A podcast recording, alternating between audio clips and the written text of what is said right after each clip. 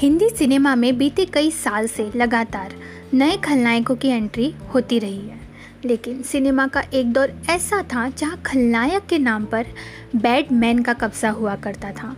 आज 21 सितंबर को सिनेमा के इसी नेक दिल बैडमैन का जन्मदिन है।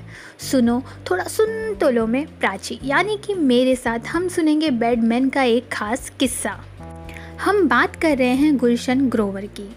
बैडमैन नाम गुलशन ग्रोवर को 1989 में रिलीज़ फ़िल्म राम लखन से मिला। लेकिन इसके पीछे श्रीदेवी की सदमा और राजेश खन्ना की अवतार में गुलशन ग्रोवर के ग्रे शेड की भूमिका रही है।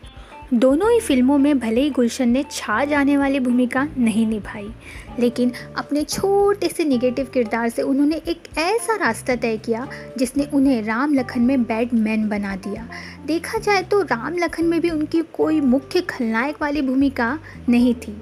केसरिया विलायती का गजब का किरदार और साथ में उनका बैडमैन वाला डायलॉग पूरी तरह से इंडस्ट्री पर छा गया।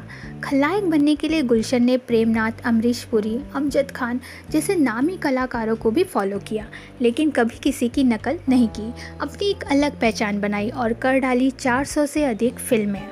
ये तो हुई फ़िल्मों की बात। निजी ज़िंदगी में गुलशन सिंगल फादर हैं। उनकी शादी टूट गई थी। बेटे संजय को उन्होंने खुद पाला।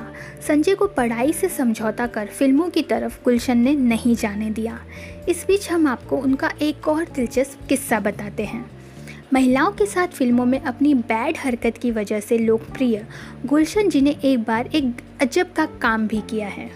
साल 2016 में महिलाओं को सम्मान देने के लिए उन्होंने अपनी फ़िल्म प्रमोशन के दौरान काली स्कर्ट पहनी, जो कि काफ़ी चर्चा में रही। उन्होंने ये भी बताया था कि ऐसी छः और स्कर्ट उन्होंने खरीद रखी है।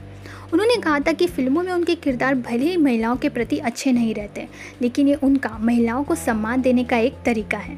फ़िलहाल ये महिला, यानी कि मैं आपसे विदा लेती हूँ। इस बार थोड़ी देरी से आई हूँ, लेकिन वादा रहा, अगली बार मेरी आवाज़ की गाड़ी जल्द उतरेगी। तब तक के लिए बने रहिए मेरे साथ। सुनो, थोड़ा सुन तो लो मैं। प्रणाम।